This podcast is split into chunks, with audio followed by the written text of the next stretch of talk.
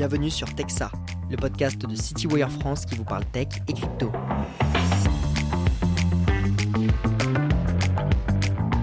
Bonjour à tous et à toutes, je suis Auguste Grignon du Moulin, journaliste chez CityWire France. Aujourd'hui, j'ai le plaisir d'être avec Stanislas Barthélémy, senior manager chez KPMG France. Stanislas, bonjour. Bonjour. Alors Stanislas, aujourd'hui, euh, on va parler euh, des perspectives du marché des crypto-monnaies pour l'année 2024. Euh, avant cela, on va peut-être quand même faire une, une, rétrospective un peu de ce qui s'est passé durant 2023, qui a été une année très chargée.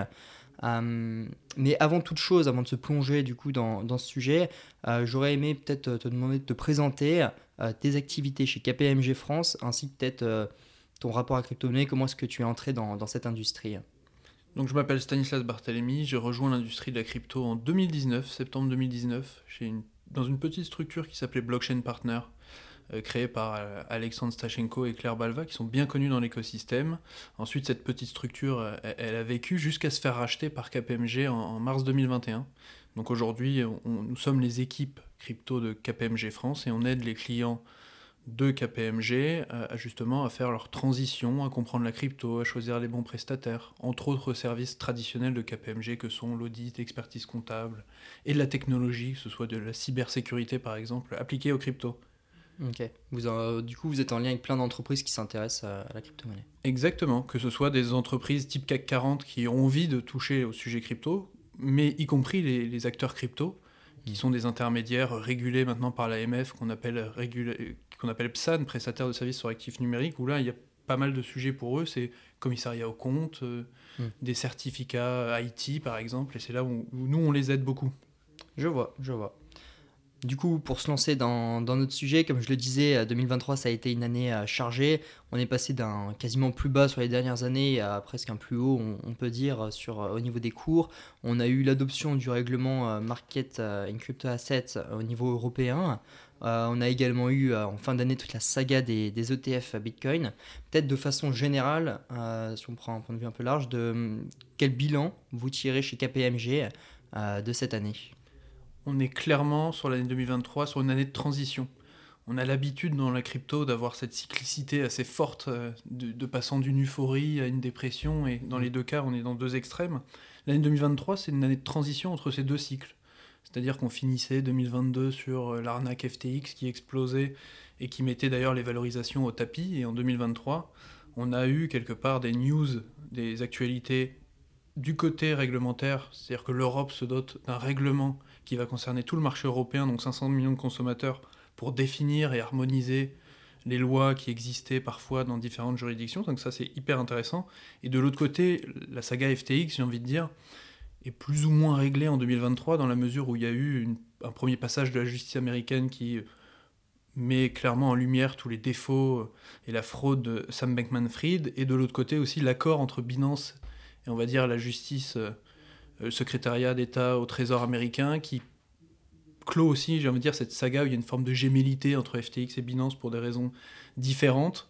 Et l'année se termine effectivement sur la saga ETF, c'est-à-dire quelque part la consécration d'un acteur comme Coinbase, mmh. puisque Coinbase, dans, le monde crypto, est, souvent sous-jacent en termes de conservation pour tous les dossiers qui ont été déposés, donc cette acceptation début 2024.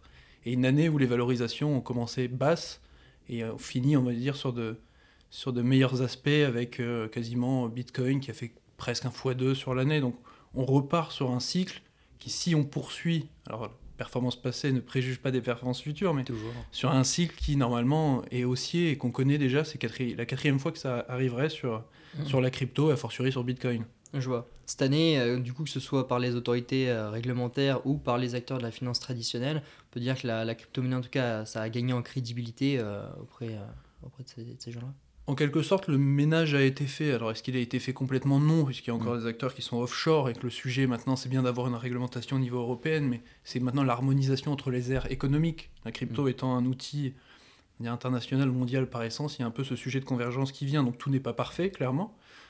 Mais on se tire, entre guillemets, avec un début 2024 où on est plutôt positif, contrairement à fin 2022, début 2023, où même le traitement de l'actualité, c'était mérité, était exclusivement négatif. Je vois. Vous, dans vos échanges avec euh, peut-être des entreprises, est-ce que vous euh, est-ce que vous avez ressenti du coup une forme je sais d'institutionnalisation comme on en parle souvent euh, dans, dans les médias comment est-ce qu'elle a évolué peut-être l'approche au, cours de l'année? L'approche concerne plus, parce que quand on parle de crypto, il y a certains acteurs qui ont encore un peu de mal avec ce terme-là et ce secteur pour différentes raisons. Ça concerne plutôt, quand, quand je parle des institutions financières, c'est plus sur la partie tokenisation des actifs traditionnels. Donc pas la partie crypto-monnaie, plus la partie, euh, exactement, on va essayer d'optimiser le système financier en conférant à des produits qui existent déjà, hein. ça peut être des, des bonds, ça peut être des actions, en les conférant les, les caractéristiques comme si c'était une crypto. Le tout en restant évidemment, en respectant la loi qui, qui existe sur les titres financiers. Donc c'est surtout cet aspect-là qui est regardé. Et en parallèle, il y a quand même la progression aussi de l'adoption de la crypto. Ça, ce sont des études qu'on fait avec l'association de l'ADAN, qui est plus ou moins celle qui regroupe tous les acteurs professionnels en France. Donc que KPMG fait avec l'ADAN, et on mandate Ipsos pour, pour ce faire. Et ce qu'on voit, c'est que l'adoption augmente aussi. Donc il y a un peu cette pression de la part du retail d'avoir une demande pour des produits crypto. Pas que juste le côté système financier qui va faire son optimisation, qui est déjà intéressante, et c'est un peu une, double lame de fond qui commence. On n'a pas du coup cette, euh, cette envie des entreprises, par exemple, d'aller dans la crypto-monnaie pour euh, diversifier euh, leurs activités ou quoi? C'est vraiment l'aspect tokenisation là aujourd'hui technologique qui, qui intéresse? D'un point de vue financier, ça pour les, pour les grands groupes. Et le deuxième pendant, ce sont des cas d'usage peut-être plus orientés sur la création de communautés avec des NFT, la mmh. fidélité client. Donc c'est les côtés très financiers avec tokenisation des actifs, puisque les entreprises peuvent porter des actifs ou émettre des, titres financiers. Et après, il y a ce, deuxième sujet avec leurs clients pour créer un lien et utiliser la, crypto, et pas forcément sous un prisme très technique. C'est-à-dire qu'aujourd'hui, quand un utilisateur veut de la crypto, qui veut la posséder, c'est pas forcément simple d'accès, c'est-à-dire qu'on doit avoir son propre portefeuille, sécuriser ce portefeuille, maîtriser les sujets techniques, comprendre les frais de transaction, ce qui avance beaucoup en 2023 et ce qu'on voit arriver encore plus en 2024 c'est une forme d'abstraction technique. Donc on parlera moins de, hmm. sujets très techniques qui peut ne concerner entre guillemets qu'une niche d'intéressés en France, mais plutôt d'utiliser la crypto sans le savoir, parce qu'il y a des propriétés qui sont intéressantes. Comme Internet, euh, on n'a pas besoin de savoir coder pour utiliser Internet. C'est tout à fait la bonne analogie. C'est-à-dire qu'aujourd'hui, on pourrait demander à TCP/IP, euh, demander à n'importe qui, euh, est-ce qu'on sait comment ça fonctionne? Non. Alors qu'aujourd'hui, il y a un prisme, tiens, il faut comprendre Bitcoin parfaitement, etc. Non, à terme, c'est pareil. On saura qu'on peut transférer de la valeur via, euh, par exemple, la blockchain Bitcoin, blockchain Ethereum et d'autres. De la même manière qu'aujourd'hui, quand on fait un WhatsApp, on transfère l'information, on ne connaît pas le détail technique de tout ça. Mm, mm. Tout ce dont on parle, du coup, ça va dans le sens d'une adoption plus large des, des crypto-monnaies. Euh, les ETF Bitcoin, du coup, qui ont été approuvés le 10 janvier par euh, le régulateur euh, américain des, marchés financiers, c'est une étape importante dans du coup ce, mouvement d'adoption. Oui, puisque en Europe, on aime toujours regarder ce qui se passe aux États-Unis. Donc ça concerne plutôt les, les, consommateurs américains de rechef pour les avantages d'un ETF, parce que les Français n'en auront pas, mais il y a quand même une portée symbolique en Europe et qu'on imagine, y compris sur les acteurs français, de voir un, peu un saut de respectabilité pour Bitcoin, pas pour la crypto. C'est un ETF Bitcoin qui est validé. Il reste encore à définir aux États-Unis, ce, qui ce qui est le cas en Europe, mais ce qui n'est pas le cas aux États-Unis, ce qu'est la crypto au sens du euh, la crypto-monnaie numéro 32, comme on la qualifie aujourd'hui. Il y a un peu cette, euh, ce présupposé que c'est un titre financier, faute de qualification, puisque le pouvoir politique n'a pas défini dans la loi. Donc aujourd'hui, c'est le gendarme boursier américain qui, qui applique, entre guillemets, sa doctrine, qui est euh, celle d'une sorte de défiance. Mais ce qui est sûr, c'est qu'aux États-Unis, quand on, quand on permet à l'actif en spot, c'est-à-dire en direct, la conservation directe, d'avoir son ETF, ça change la donne. Jusque-là, il y avait des, des, ETF, notamment sur Bitcoin et sur l'Ether, mais c'était des futurs, c'est-à-dire des dérivés, un contrat financier. Maintenant, la, SEC a validé le fait qu'il y ait des tiers de conservation et que ce bien de l'actif qui est bloqué quelque part, ce qui est clairement une nouveauté. Et d'un point de vue consommateur, l'ETF, c'est la standardisation de l'accès à une classe d'actifs nouvelle euh, qui fait qu'on a euh, des avantages et une protection en matière de capital, euh, des avantages fiscaux si on les détient. Je crois qu'on peut reporter les plus-values ou les moins-values sur 10 ans, par exemple, avec ce type d'actifs, ce qui est moins le cas quand on devait faire confiance à un intermédiaire parfois tout à fait récent, où on envoyait de l'argent et on devait faire confiance à ces entreprises pour la conservation ou le fait que ce soit bien le bon prix que je paye, etc. Donc c'est sûr que ça change la donne. Je vois. Il y a un point qui a été important aussi, euh, si on se concentre un peu sur le produit, euh, les produits qui sont les ETP, les ETF, euh, ça a été la, la bataille qui s'est engendrée sur le, plan des frais. là, c'est récemment en Europe, je crois que c'est hier, Wisdom Tree, du coup, qui est une société de gestion, a annoncé sur son ETP e qui est distribué en Europe baisser ses frais également, dans la lignée de ce qui s'est passé un peu. Est-ce que là, c'est un mouvement qu'on pourrait s'attendre à, voir se généraliser en, Europe Quel impact ça pourra avoir plus largement? Les Européens ont pas le même rapport entre guillemets aux ETF et équivalents ETP euh, ou ETN, etc. Il y a toute une plein de spécificités. C'est pas le même rapport. Par exemple, en France, on est moins porté sur les ETF, là où en Allemagne, c'est quelque chose d'assez répandu. Et effectivement, la concurrence des différents dossiers aux États-Unis euh, et le regain entre guillemets pour ce, support d'investissement fait qu'il y a une, concurrence des prix, des tarifs et donc des frais qu'on n'avait pas nécessairement imaginé et qui pourrait même avoir des conséquences sur les intermédiaires crypto parce que aujourd'hui si ça coûte plus cher de faire un, swap, un échange sur par exemple une plateforme comme Coinbase quand on est un retail euh, par rapport à un ETF, pourquoi pas avoir un ETF plutôt? Donc c'est à, ce type de, de conséquences-là. Et en Europe, oui, je veux dire que le mouvement, pareil, si euh, ça, gagne ses lettres de noblesse aux États-Unis, peut-être que ça permettra à des acteurs de du monde de l'investissement et traditionnel de se porter sur ces produits qui existent, qui sont déjà listés Euronext, à Paris, un peu dans toutes les bourses. Et c'est encore mieux, j'ai envie de dire, et, ça permet de faire un meilleur calcul économique quand les frais sont moins élevés. Ouais, toujours. Peut-être, euh, est-ce que tu peux nous donner quelques chiffres justement sur euh, ces produits aux États-Unis, ce qu'ils ont euh, rapporté, où est-ce qu'on se situe aujourd'hui? Effectivement, ce qui était intéressant, outre l'approbation, c'était derrière de voir s'il y avait un intérêt du marché pour ces produits-là. Donc il y avait beaucoup de spéculations et d'études, parfois de, même des gens qui ont déposé des dossiers en disant il y aurait beaucoup de volume. Alors normal, puisqu'ils prélèvent des frais sur les volumes, donc ils sont un peu jugés partis. Et au bout de, de 5 jours, ce qu'on voit, c'est qu'on a dépassé la barre des 10 milliards de trading, donc d'échanges, euh, pour les 11 dossiers. Alors principalement, il y a quand même une spécificité, c'est qu'il y a une conversion d'un fonds en ETF qui hmm. existait auparavant, qui est Grayscale, qui était énorme, puisqu'il y avait plus de 20 milliards d'actifs dedans. Effectivement. Donc une partie du volume, c'est de la vente de parts, puisque la conversion en ETF permet de rendre plus liquide. Avant, il y avait des restrictions sur le marché secondaire. Mais outre ça, le, deuxième plus gros fonds, maintenant, c'est celui de BlackRock, avec le ticker EBIT, qui a dépassé le milliard euh, de, volume, ce qui fait qu'ils détiennent bien euh, via Coinbase Custody, Coinbase qui fait la conservation, euh, plus de 11 ou 12 000 bitcoins au bout de 5 jours. Et de l'avis des analystes ETF, ce que je ne suis pas, donc je, suis Seifert et Balchunas, les deux personnes sur Twitter dans la sphère crypto qui étaient les plus suivies quand on parlait d'ETF, eux qui disent que c'est un, bon lancement. Et si on considère aujourd'hui le, les détentions totales de ces 11 ETF, quasiment 27-28 milliards, c'est la deuxième commodité qui, est, euh, qui a le plus de valeur dans des ETF après l'or. Ça a dépassé euh, l'argent ces jours-ci. Hmm, très symbolique. C'est symbolique, effectivement. C'est important. Euh, maintenant, du coup, si on se penche un peu à côté perspective sur le marché et plus généralement, je pense sur l'écosystème aussi, on va avoir le halving qui va arriver, qui est du coup la division par deux de la rémunération en Bitcoin lorsqu'on mine un bloc. Euh, on a aussi la perspective d'une baisse de taux d'intérêt des banques centrales, euh, l'adoption qui augmente comme tu, euh, comme tu le mentionnais, avec en plus l'arrivée de ces, de ces produits. Est-ce qu'on a l'impression un peu que tous les signaux sont en vert pour l'année 2024 oui, c'est pour ça que quand on se projette sur les différentes cyclicités, on s'imagine que c'est plutôt une bonne année pour des raisons que vous évoquiez, c'est-à-dire qui sont exogènes. La macroéconomie des taux d'intérêt qui pourraient rebaisser, l'inflation qui pourrait, pareil, baisser. Donc peut-être un, intérêt plus marqué sur les produits risqués. Ce qui est encore beaucoup, pour beaucoup, la classe d'actifs euh, crypto, c'est c'est une classe d'actifs un peu nouvelle, pas tout le temps corrélée des marchés traditionnels, et, et, donc aller chercher du rendement, pourquoi pas, euh, dans ce contexte macro. Et après, il y a les raisons endogènes, c'est-à-dire une adoption plus grande. Alors ça veut pas dire qu'il s'il y a plus d'adoption, ça veut pas dire que la valorisation mécaniquement augmente.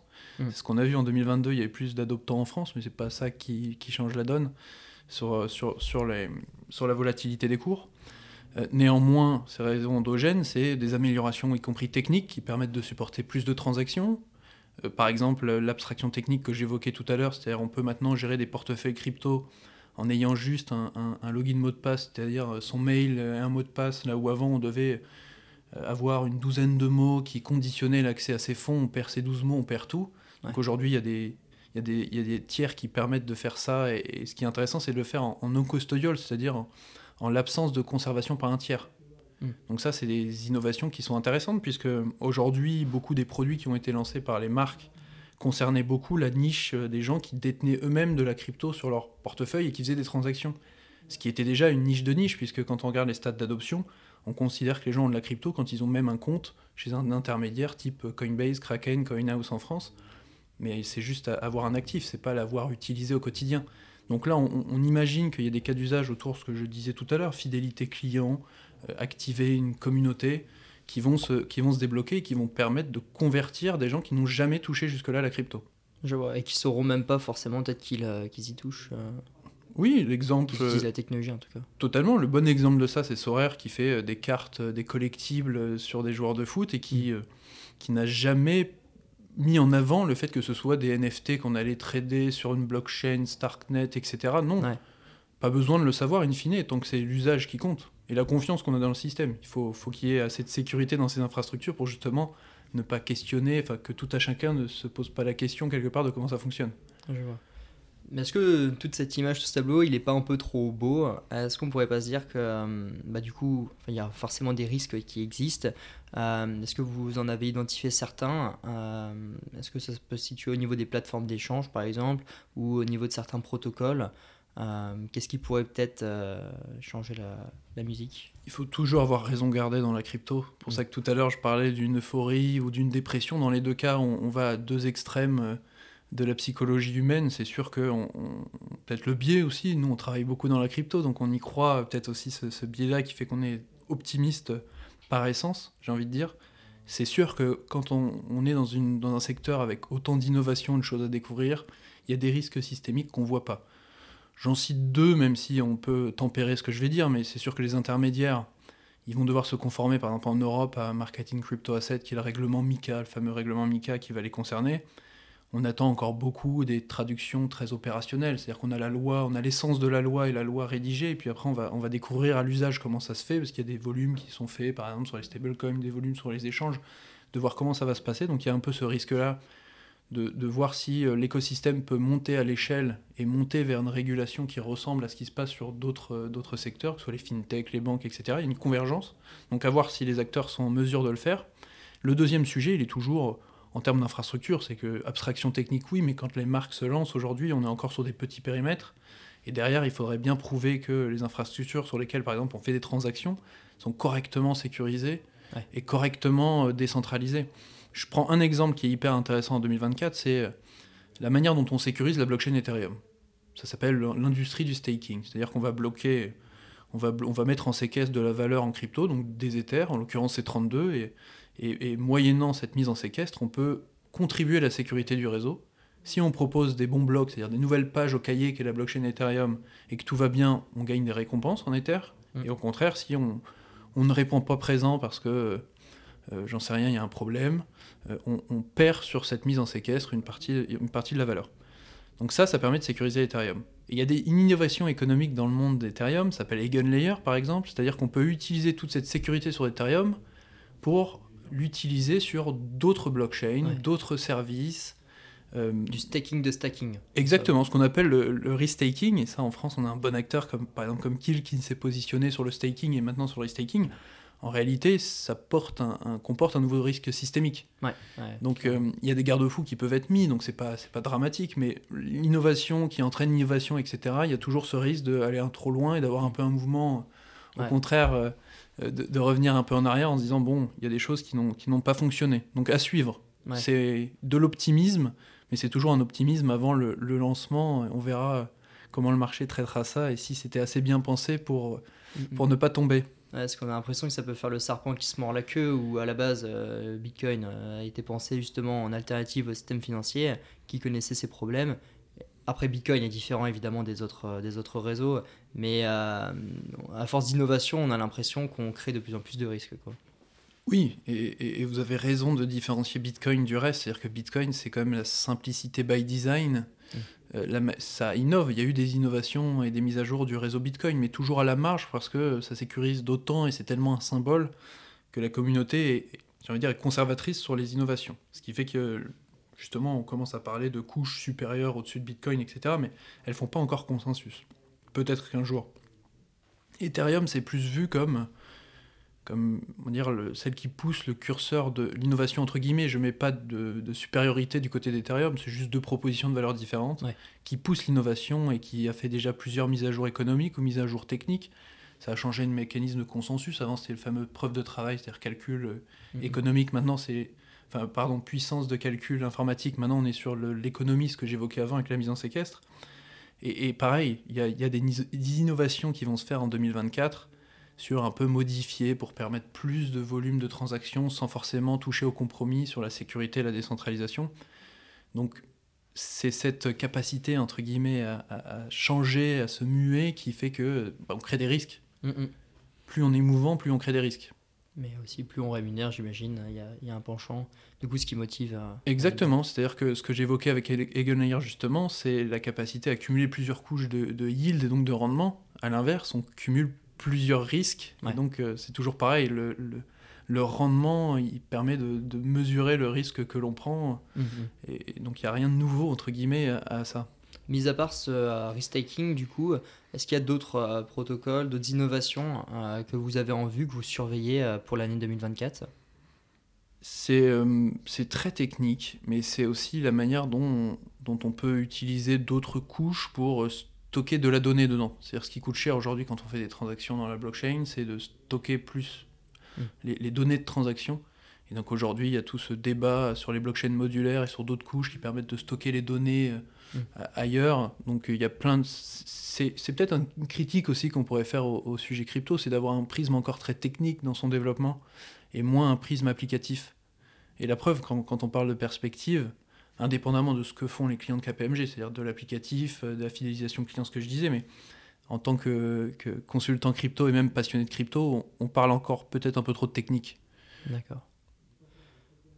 Maintenant, si on passe sur un autre scope euh, réglementaire, euh, vous l'avez évoqué tout à l'heure avec du coup Mika qui, dont la traduction est en train de se faire à peine le règlement est appliqué, qu'on parle déjà d'un MICA 2, euh, est-ce que vous, on a déjà une vision un peu de euh, ce, qui, euh, ce qui pourrait englober On a déjà des éléments dessus ou pas?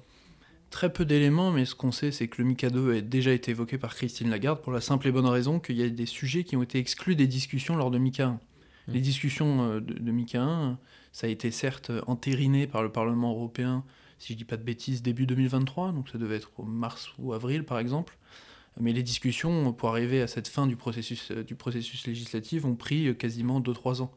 Donc il y avait des sujets nouveaux qui ont émergé à ce moment-là. Je pense par exemple à la finance décentralisée. En mhm. France, on a un gros secteur et plein de, plein de bons acteurs de la finance décentralisée. Et la difficulté, c'était à peine naissant. Ça aurait été difficile de créer un cadre et de faire rentrer ça dans des cases, de le définir, alors qu'on ne savait pas encore comment ça allait être usité par, par, par les personnes que ce soit des individus, au contraire des fonds d'investissement crypto, etc. Donc euh, il y a une exemption sur la finance décentralisée, y compris sur les projets de NFT. Il y a une toute petite mention des NFT dans, dans, Mika, mais pareil, euh, est-ce qu'il va y avoir un, traitement, une définition? Parce que NFT est un support technique, ça peut être juste une image d'art, comme ça peut être un titre financier. Donc pareil, il y, y, a, pas mal de questions sur ces deux domaines, finance décentralisée et NFT. D'où un, MICA 2 qui viendrait résoudre, entre guillemets, les nouvelles questions qui vont se poser avec, euh, que ce soit MICA 1 ou l'évolution du secteur. Euh, par exemple, la France a régulé avec la loi Pacte en 2019 les ICO. Ça a pris du temps, c'est normal, dans, un, dans, une démocratie que ça prenne du temps de faire ce projet, mais le jour où la loi Pacte sur les ICO est sortie, il n'y avait plus d'ICO. Donc on voit que le secteur est, mouvant mm, mm. et que de temps en temps, c'est bien de se dire bon, on va pas le réguler tout de suite parce qu'on l'a pas encore compris et on n'a pas les implications de tout ça. Ouais, c'est le jeu du chat et de la souris. En quelque sorte. Euh, du coup, l'Europe réglemente à sa façon, les États-Unis aussi réglementent, mais d'une façon euh, différente. Est-ce qu'aujourd'hui, il y en a un qui, euh, qui prend les, le lead un peu sur, sur le sujet? C'est important de, de, travailler sur ces sujets, sur ces sujets-là? Oui, puisque c'est une question euh, d'innovation et économique, c'est-à-dire est-ce qu'on attire ce nouveau secteur? Et Déjà, est-ce que politiquement on souhaite l'accueillir? Mm, mm. Et deux, après, euh, c'est de permettre l'émergence de, quand on dit champion, en fait, c'est un écosystème d'entreprises qui vont créer des emplois parce qu'on considère que la crypto a un sens économique. Si on doit faire un, tableau comparé, euh, c'est qu'aux États-Unis, l'ETF, c'est l'arbre qui cache la forêt on a, défini, Gary Gensler et la ICC a quelque part consacré le caractère de Bitcoin comme commodité et non comme titre financier, donc ils peuvent avoir un ETF. Mais derrière, c'est ce qu'on disait tout à l'heure, c'est-à-dire qu'il n'y a pas de définition de tous les autres jetons. On regarde le top 1000 euh, des jetons en termes de capitalisation de marché aujourd'hui. Aux États-Unis, la SEC considère que la majeure partie de ces jetons, ce sont des titres financiers. Et donc ça doit échoir au, règlement et, à la régulation qui, qui, existe déjà depuis des dizaines d'années sur les titres financiers. L'Europe a pris un un choix autre, c'est de réglementer assez tôt et de définir ce que sont les différentes cryptos. Que quand on dit crypto, c'est un terme générique, mais par exemple un stablecoin, comment on va le réguler? Au sens de Mika, quand il y a un 100%, on va dire, du, de l'euro derrière un crypto-euro, derrière un stablecoin euro, ce sera de la monnaie électronique, ce qui existe déjà euh, dans le monde des fintechs depuis un, depuis un certain temps, et puis après de définir ce que sont les utility tokens, c'est-à-dire les tokens d'utilité, c'est-à-dire ce ne sont pas des titres financiers en quelque sorte. Mm. Donc aujourd'hui, pour lancer son business et grossir et adresser le marché européen, c'est-à-dire 500 550 millions de consommateurs, il y a beaucoup plus de certitude, c'est sûr, euh, en Europe du fait de Mika. Et donc, c'est pas un hasard si aussi les entreprises américaines, mais étrangères, même asiatiques, viennent s'installer notamment en France, qui a été précurseur là-dessus, pour adresser ce marché européen, parce qu'il y a, la, il y a de la la clarté dans la régulation. ce qui n'est pas le cas aux États-Unis. C'est-à-dire que Coinbase aujourd'hui a quelque part remporté une, victoire, vu qu'ils sont euh, dans la chaîne de valeur de l'ETF, ils s'occupent de la conservation, mais il y a quand même toujours des bisbilles entre Coinbase et la SEC sur plein d'autres sujets. Mm, mm. Parce qu'ils ont listé des jetons qui sont considérés comme des securities, où il y a même le sujet du staking, alors qui était plutôt, le, la bisbille était plutôt sur d'autres acteurs comme Kraken, mais la SEC pourrait tout à fait demander que cesse le staking d'Ether, par exemple, entre autres, aux États-Unis. Ça fait partie des risques aussi, du coup, qu'on évoquait. Il y a les risques réglementaires euh, qui, qui entrent en compte. Exactement, exactement. Mm, mm. Souvent, quand on euh, pense aux États-Unis, on pense justement à l'innovation financière. Là, les, les ETF, ont, ETF ont fait un gros, euh, ont fait les, gros titres. Euh, mais ce qui était important aussi de souligner, c'est qu'on avait déjà, nous, ces produits en Europe. Et on a même peut-être déjà la marche, la marche encore plus avancée, où nous, on a déjà des produits où on peut, qui regroupent différents types de crypto-monnaies. Est-ce qu'aujourd'hui, quand même, l'Europe a, a, de l'avance sur les États-Unis? On a notre carte à jouer vraiment dans, dans cette industrie Clairement, c'est-à-dire que le support d'investissement existe, c'est juste que la demande n'est pas aussi importante que celle aux US. c'est pas, les mêmes moyens. Hein. Pas les mêmes marchés de capitaux, c'est pas le même rapport au risque, etc. Mais oui, je pense par exemple à 21 Shares en France ou CoinShares, qui distribuent des ETP avec différents types de cryptos, des paniers avec différentes cryptos. On peut même avoir un, ETP où c'est de l'Ether staké, ce qui fait que on a des frais évidemment, mais comme on génère un rendement sur ce staking, c'est un ETF qui génère donc du rendement. Donc il y a ce genre de produits qui finiront peut-être par arriver un jour aux États-Unis. En, Europe, on les a. Il manque encore un peu de demande, et, pas que la demande, c'est-à-dire que les distributeurs de ces produits financiers aussi permettent aux gens de s'exposer, ce qui n'est pas tout à fait le cas. Mmh. Peut-être que ce sera une, incidence positive du, choix de la SEC de valider le TF Spot. Peut-être qu'en France et en Europe, il y a des distributeurs qui permettront aux clients de s'exposer. De la même manière qu'aux États-Unis, par exemple, Vanguard, qui est un gros acteur, a décidé de, ne pas lister et de mettre en, garde ses, clients en disant attention, c'est encore un peu risqué, n'y allez pas. Là-dessus, on est vraiment sur euh, du coup une position conservatrice ou euh, il y a aussi peut-être une volonté, à, votre avis, de, de marketing un peu. Euh, entre guillemets, on est en, ici, on est il n'y aura pas de risque crypto. quoi. C'est une, une, question que enfin, je respecte le choix de ces entreprises-là, hein. c'est de dire nous on fait du conseil à nos clients et le fait de le lister c'est donc de le proposer et de considérer que c'est valable et eux pour X arguments disent que la crypto, Bitcoin, l'exposition est pas souhaitable. Mm. C'est, j'ai envie de dire pourquoi pas. Mais après, dans 5 ans, est-ce qu'ils feront pas le choix inverse? Il y a que les idiots qui ne changent pas d'avis. Ouais, c'est vrai. Euh, est-ce que, peut-être par vos discussions ou quoi, tu, euh, avec des entreprises, je veux dire, euh, tu vois d'autres, voyez d'autres éléments à ajouter sur le sujet? C'est que les entreprises font un travail de fond qui n'est pas forcément visible par le marché. C'est toujours un de comprendre ce qu'on peut faire comme cas d'usage et comprendre comment fonctionne la crypto, mais c'est de s'outiller ça, c'est quelque chose d'intéressant. Nous, on le voit beaucoup avec nos clients qui ont envie, par exemple, de détenir de la crypto, mais pas comme un client retail le ferait, c'est-à-dire juste avec une petite application sur son téléphone mobile et les fameux 12 mots.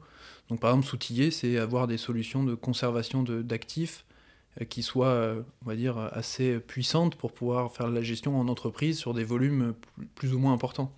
Donc, il y a ces sujets-là qui font que ce sont les premières bases les premiers fondements d'une future applicative qu'on va proposer aux clients. Mais il faut d'abord savoir traiter euh, comptablement ses actifs, savoir les conserver, choisir les bons prestataires pour faire du change, choisir ces bons prestataires qui vont, qui vont créer le code, les fameux smart contracts, les fameux applicatifs. Et donc ce travail de fond est fait par les entreprises. Et ça, c'est pas forcément perçu par le marché et, ça va forcément déboucher sur quelque chose. Alors, toutes les entreprises ne le font pas, mais dans le CAC 40, nombreuses sont celles, nombreuses sont celles qui, qui travaillent sur le sujet. Ça, c'est clair. Je vois plus qu'on ne le pense. Plus qu'on ne le pense. Intéressant. Pareil pour les banques. Ok. je vois, je vois. Bah, merci beaucoup pour euh, cet éclairage, ce panorama euh, du, du, marché et de ses perspectives. Euh, je vous donne rendez-vous à tous et à toutes dans un prochain épisode. Et d'ici là, je vous souhaite. Euh, un, bon bull market Un bon bull market. bon, merci beaucoup, Stanislas. Merci, Auguste.